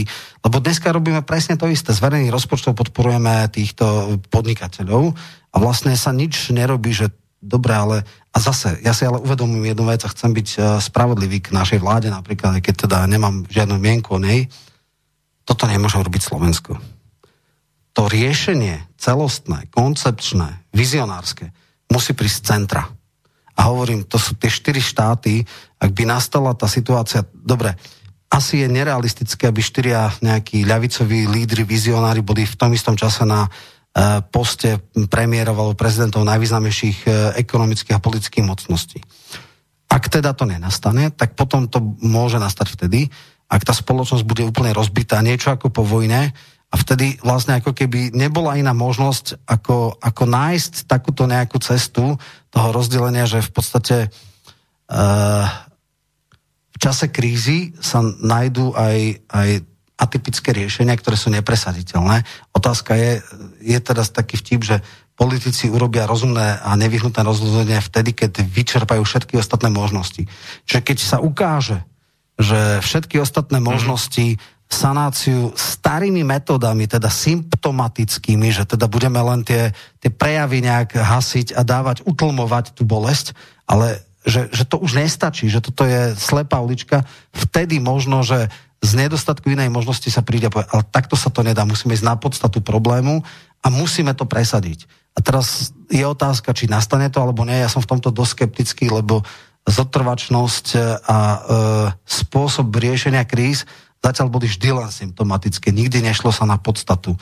A troška sa obávam, možno to je obrovský impuls pre spoločenských vedcov, ekonomov, aby prišli konečne s konceptom, ktorý začnú presadzovať, ktorí budú chodiť za osvietenými politikmi a povedať, toto je jediný spôsob riešenia. E, keď bude tento systém ísť ďalej tak, ako ide, tak stále bude periodicky robiť nejaké nerovnosti a bude to spieť úplne do, do šialenosti. V 30. rok, veľká depresia v Spojených štátoch, Čierny piatok na Wall Street, k čomu viedol? K fašizmu. Hej? Ako tento vyriešil. Existovali takisto Warbakery, to je normálne istá časť e, koncepcie takých tých mysliteľov, že ak vznikne spoločnosť v obrovskom rozvrate, tak príde vojna a tá všetko zrovná. Hej, tá resetuje tú spoločnosť, ano. vyrovná. No, bol by som veľmi nerád, ak by sa nastavila rovnováha vojnou. Ja si myslím, že sa rovnováha dá aj sériou mm, nejakých reforiem a tie reformy musia byť jednak vymyslené a jednak implementované. A práve e, toto vz, môže vzniknúť okno príležitosti. Problém je, ak okno príležitosti sa nebude prepájať s je jasnou víziou nesymptomatickej liečby e, tejto situácie. Dáme si tretiu pesničku e, veľmi krátko. E, k nej ukrajinská skupina Folknery. Je to niečo podobné ako tie polky, ktoré sme dávali na začiatku. Takisto je to jedna skupin, zo skupín, ktorá vychádza z tradičnej svojej národnej hudby a spracovávajú veľmi netradičným spôsobom. Skladba sa volá Vyplývalo utenia. Neviem, či to čítam správne ukrajinsky.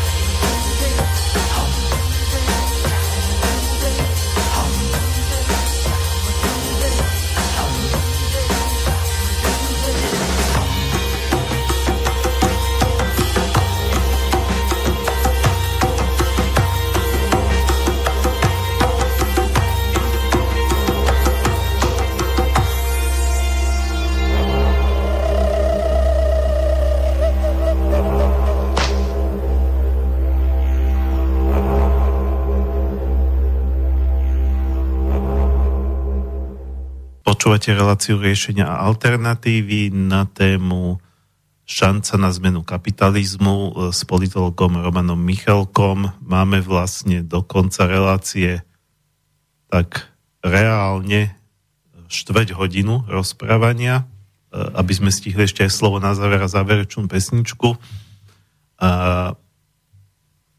Čo je ale stále ešte dosť na to, aby ste prípadne položili, ak máte záujem nejakú otázku, či už telefonicky na 0951153919 alebo e, e-mailom na studiozavinač slobodný vysielač .sk No a my, my, sme, my sme končili tak e, v podstate pesimisticky.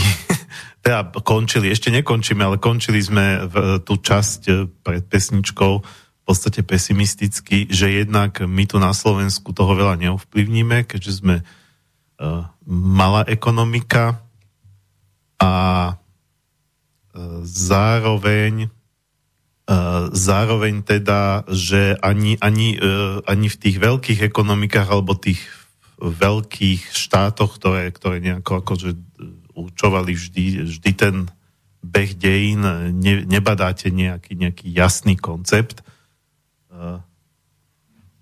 Pardon, vyzerá to, že máme telefona, tak no, poprosím sluchatka. Pardon, chvíľočku. Halo, počujeme sa? Áno, dobrý deň. Ja len v podstate takú poznámku, že podstate e, mnoho súčasne platných zákonov, nariadení a všelijakých predpisov zabetonováva tie nejaké veľké e, spoločnosti, čo majú veľkokapi- také veľkokapitálové a jednoducho znemožňujú v podstate prísť k nejakým inováciám a k nejakým vylepšeniam pre malé spoločnosti Takže tam je jeden z veľkých problémov. Čo sa týka tých e, zdravotných poisťovní, v podstate veľmi jednoducho by, by bolo bezobsplatne možné odstaviť. Stačilo by pripraviť nejaké zákony, ktorým sa jednoducho zdobrovoľní príspevok do zdravotných poisťovní, že jednoducho ľudia by to nemuseli platiť. Lebo teraz to je vynútené zákonmi, aby platili zdravotným poisťovňam. Stačilo by to zákonmi presunúť, že toto ide do sociálnej poisťovne a kto chce, nech si urobí sám so zdravotnými uh, poisťovňami nejakú zmluvu. Lebo reálne tie zdravotné poisťovne sú len ako keby ďalšie uh, daňové úrady, lebo ja som so zdravotnou poisťovňou nikdy žiadnu zmluvu neurobil. Jednoducho ma to hodilo automaticky a automaticky mi to správa do mzdy ako daň, len sa to nazýva, že je to odvod. Takže môžete sa ku tomuto vyjadriť, že čo by som... Áno, ďakujeme za otázku. No, do počutia. Do počutia. No ja len, že samozrejme, ak by človek nebol poistený, tak by si musel platiť všetky úhrady napriamo a vlastne tam sú nepoistiteľné rizika. Ak niekto získa e, onkologickú diagnózu a tá liečba je tak drahá, že to by asi sotva mohol ísť na priamu platbu, ale je fakt jeden, že jedna z možností bolo, že sa zmení systém zdravotného poistenia na zdravotnú daň, že v podstate uh, zdravotné poistenie robia nejaký manažment pacienta a v podstate peniaze od ľudí posúvajú poskytovateľom a že to by vlastne, keby sa ten odvod zmenil na daň a vznikol by nejaký úrad, ktorý by distribuoval financie zo štátneho rozpočtu e, poskytovateľom, tak vlastne poistný systém by sa mohol zrušiť. Samozrejme, teoreticky to možné je, ale lobbying spoločnosti e, zase by povedali, my sme investovali toľko a chceme od vlády, aby nám ušli zisk dali a nejaké medzinárodné arbitráže by to mohli dať tým, že sa nastavil tzv. poistný systém. Nie je to také jednoduché hlavne nikdy nebola politická vôľa. Ej, pre mňa je uh, aspoň keby bol nejaký základný spoločenský konsenzus, že sú isté oblasti života, kde nie je bezbrehý zisk uh, priateľný a tie sú zdravotná starostlivosť a dôchodkové zabezpečenie, ani to všetko je na komerčnej báze. Takto je to nastavené, veľmi ťažko sa to nejakým spôsobom uh, mení, ale viem, že keď dá sa to zmeniť ústavným zákonom, teraz existuje ústavná väčšina, Takže keby bola politická vôľa, dá sa urobiť aj takýto systém. Samozrejme s tým, že budú nejaké rizika e, arbitráži, že neochránili investície a že sa zmenili počas hry, ale samozrejme nemôžeme očakávať, že Sulík bude plédovať za, za zrušenie zisku poisťovny alebo za, za to, aby vôbec poistný systém nebol, oni mali presne opačný model, takže sú rôzne modely a e, takto to ide, ale čo, čo sa týka tých e, alternatív a, a ako to teda urobiť, teraz ste povedali, že vlastne systém je nastavený tak, že tie nadnárodné korporácie majú ako kľúčové odmiešačky a oni vlastne udávajú pravidlá hry. No ono sa to začína troška naburávať práve aj technologickými firmami. Vznikol nový koncept ekonomiky, takzvaná zdieľaná ekonomika, hej, že e, tie technologické firmy, e, ja neviem, že obrovskú paseku v štandardných taxislužbách urobil Uber, hej, obrovskú paseku alebo veľký problém v ubytovacích zariadeniach urobila služba Airbnb, čiže technológia transformuje, mení, upravuje, posúva niektoré odbory podnikania. Samozrejme, častokrát to bolo takéto šedá ekonomika, teraz sa snažia to zregulovať, lebo je tam nerovnaký e, prístup, ale čo chcem povedať je, že keď hovoríme o nejakom celostnom koncepte, o nejakom zásadnej zmene, ja som skeptický v tom zmysle, že vlastne v posledných pár rokoch sme mali nejaké náhle výbuchy nespokojnosti s tým systémom, ale ktoré išli do stratená. Aj klasické hnutie žltých viest v Francúzsku, ktoré e, bol nejaký výbuch, mali samozrejme aj nejaké požiadavky, niektoré reálne, niektoré nereálne, ale vlastne skončilo to v stratene. Netransformovali sa na politickú stranu, e, netransformovali sa na nejaké intelektuálne hnutie, e, vlastne iniciátorom celý, celý tej, tej, tej zbury bol tuším nejaký vodič kamiona a ešte nejaká žena, ktorá keď sa zvýšilo uh, spotrebná daň na, na uh, benzín alebo naftu, tak jednoducho sa dostalo do nejakých existenčných problémov, lebo mala tesne na, na petý rozpočet a vlastne ono to vyprchalo. To je to, že chýba líderstvo a vizionárstvo. Ak by tú energiu, ktorá vznikla pri Wall Street Occupy alebo pri žltých vestách, podchytil nejaký v úvodzovkách Lenin, to znamená vizionár, ktorý má reálnu politickú eh, skúsenosť alebo schopnosť pretaviť nejakú víziu do politických riešení, tak by sa tá spoločnosť mohla eh, nastať. Ale na toto chýbame. No. Je tu ako keby to podhubie, je tu ochota, je tu ten kvás, ale nie je tu ten človek, ktorý by to dokázal reálne uchopiť, alebo tá skupina ľudí. To je najväčší problém. No, uh, takto, mo, mo, možno, možno na budúci týždeň sa nejaký objaví, alebo mesiac. Vidíme. Možno, že už je, len vy o ňom ešte neviete. Uh, ale, kiež by, ale, kiež by. ale takto, že uh, eš, no, no, už máme čas len na jednu ano. záverečnú otázku a to ano. by som rád položil. Uh, pokiaľ teda uh, tak dobre, akože môžeme si o, to, si o tom rozprávať a môžeme tak konštatovať a nie, a nie, a nikto nie. A možno, že naozaj e, nejakým spôsobom iným a úplne netradičným a nie, nie cez nejakého druhého Lenina, Marxa alebo e, proste akéhokoľvek e, génia e, sa, sa to môžu veci meniť. A mm, možno aspoň čiastkovo, ako to je taký, taká moja myšlienka, byl by som, že, že čo vy na to, hej, že možno aspoň čiastkovo, že čo je v našich silách, treba, treba, keby sa objavili nejakí, ako vy ste aj spomínali toho uh, Čubu, či ako sa volal? Slušovice. Áno, Slušovica. Hej, hej. Že keby sa objavil možno na začiatok nejaký osvietený podnikateľ, však nakoniec aj Baťa, hej, vypracoval sa sám a on už potom začal ovplyvňovať aj spoločnosť. Pretože to bol podnikateľ, ktorý nemyslel len na svoje vrecko, ale myslel aj, aj trošku ďalej, trošku od nosa. A možno niekto z tých, čo, čo nás počúvajú v tejto chvíli, je taký potenciálny nový Čuba alebo potenciálny, e, potenciálny Baťa, však nakoniec Čuba sa práve u Baťu inšpiroval, e, ktorý by mohol spraviť nejakú lokálnu zmenu len tam, kde on býva, pôvodne je teba v svojej dedine, v svojom meste. A ak sa to ukáže ako úspešný model, tak, tak sa to začne šíriť ako ten vírus. Možno, že idealistická predstava. No a títo ekonomickí vizionári alebo podnikateľskí boli viacerí, bol to aj Olivetti v Taliansku, bol to aj Renault, v Francúzsku, bol to aj Ford, ktorý vlastne dal e, skokovo, e, navýšil svojim zamestnancom platy, aby sa mohli stať konzumenti jeho produktov, hej, lebo znížil vďaka pásovej výrobe vlastne cenu produktov a zvýšil platy, aby si aj tí jeho zamestnanci mohli kúpiť ten Ford Model T.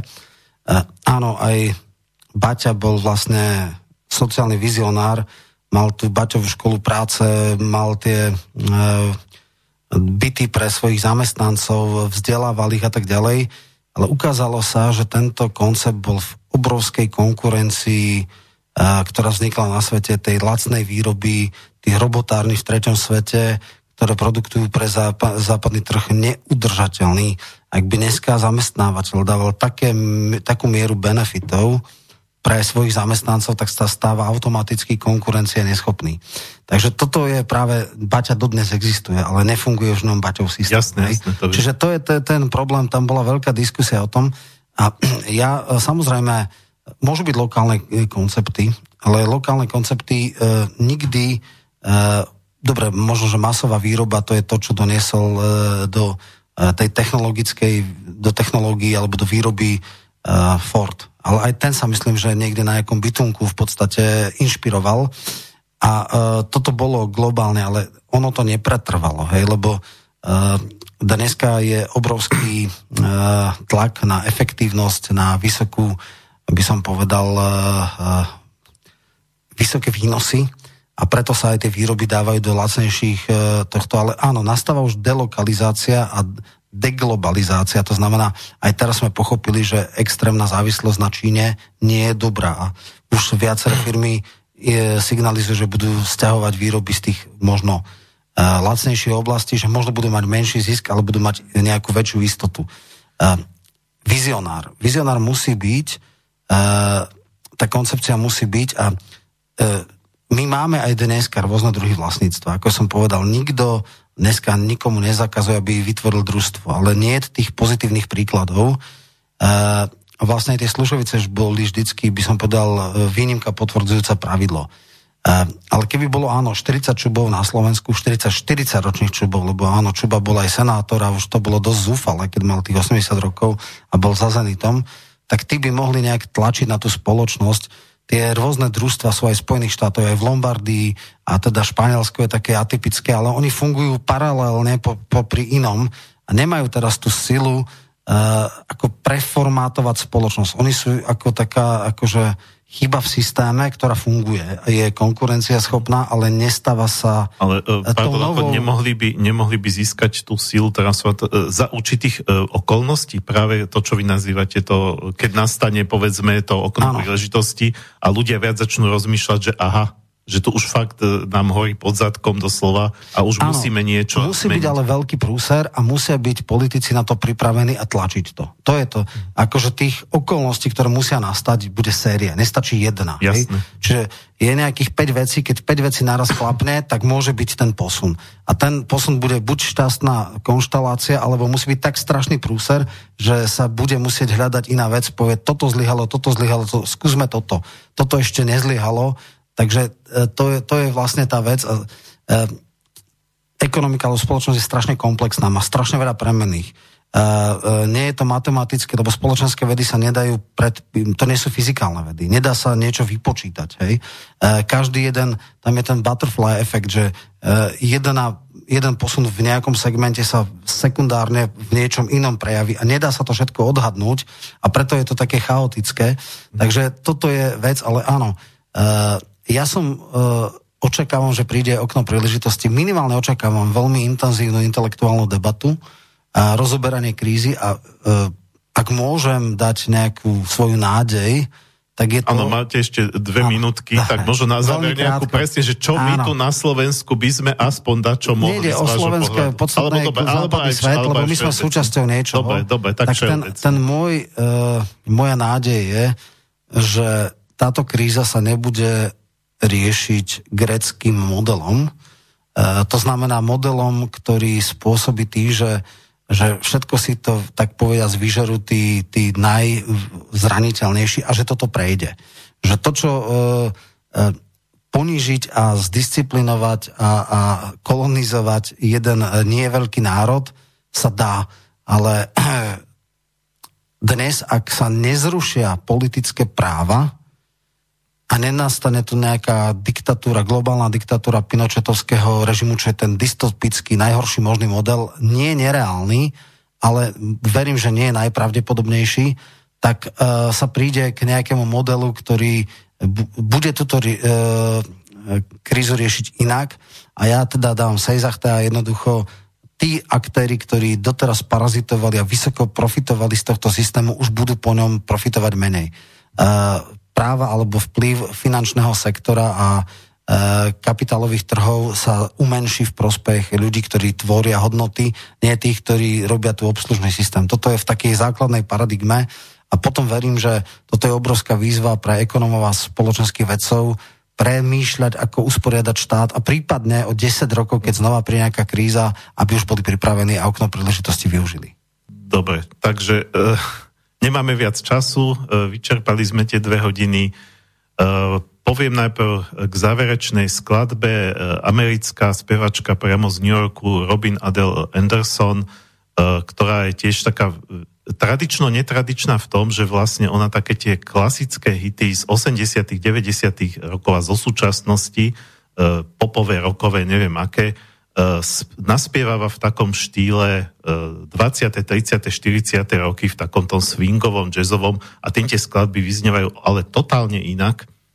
E, takže možno aj ten kapitalizmus sa podarí posunúť tak, že dobre, E, ne, nemusí to byť nejak, že, že teraz nebudú žiadni bohatí ľudia, ale, ale celé to niekde posunieme inde. Takže tá skladba je konkrétne uh, cover verzia uh, uh, od repera Animema Lose Yourself, to je známa skladba z, filmu 8 Mila, ale v tomto swingovom prevedení znie ale totálne inak. Takže lučím sa s vami, milí poslucháči, želám krásny ešte zvyšok predlženého víkendu, lučím sa aj s vami, pán Michalko, a keď sa zase bude niečo také význačné diať, tak vás určite e, raz poz, rád pozvem do nejakej ďalšej relácie. Ďakujem za pozvanie. Bola to zaujímavá debata, podnetná, verím, že aj poslucháči e, budú možno, že e, podnetení na to, aby sa zamysleli, kde sa smeruje svet. Som rád, že som to mohol byť a teda dovidenia, do počutia.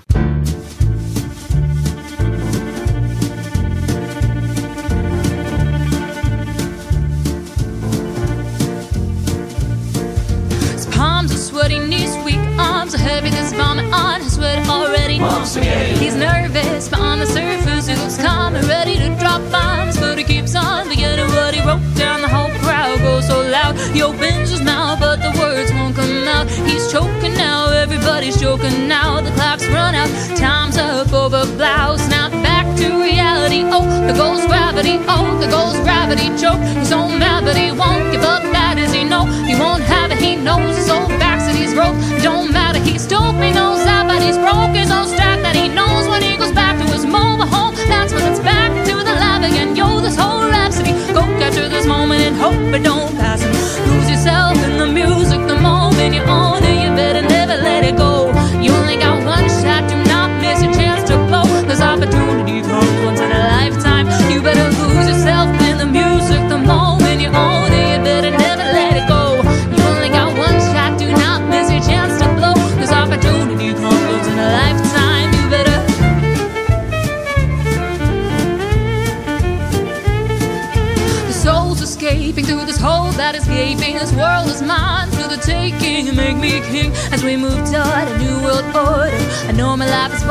but superstardom's close to postmortem. It only grows hotter, only grows hotter. He blows us all over. These hoses all on him, coast to coast. Shows he's known as a globetrotter. Lonely roads, God only knows he's gone farther from home. It's no father. He goes home and barely knows his own daughter. Hold your nose, cause it goes cold water. His hoes don't want to know his cold product. And they moved on and no stolen soul, not a soul The so proper is holding on foes. I suppose it's all pointed, but the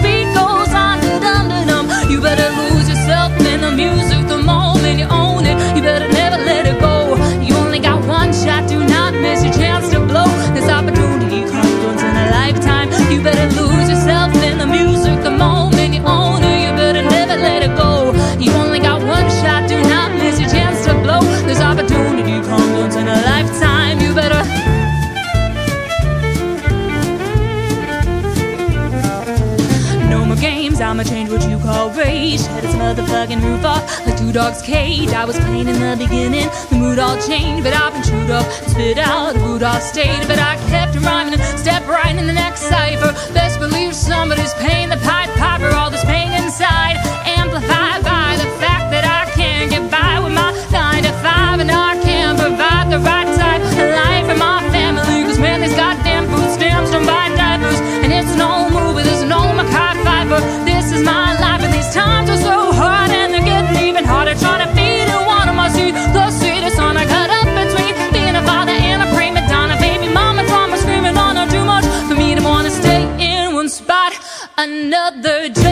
has gotten me to the point I'm like a snail. I've got to formulate a plot for end up in jail. or shot. Success is my only motherfucking option. Failure's not.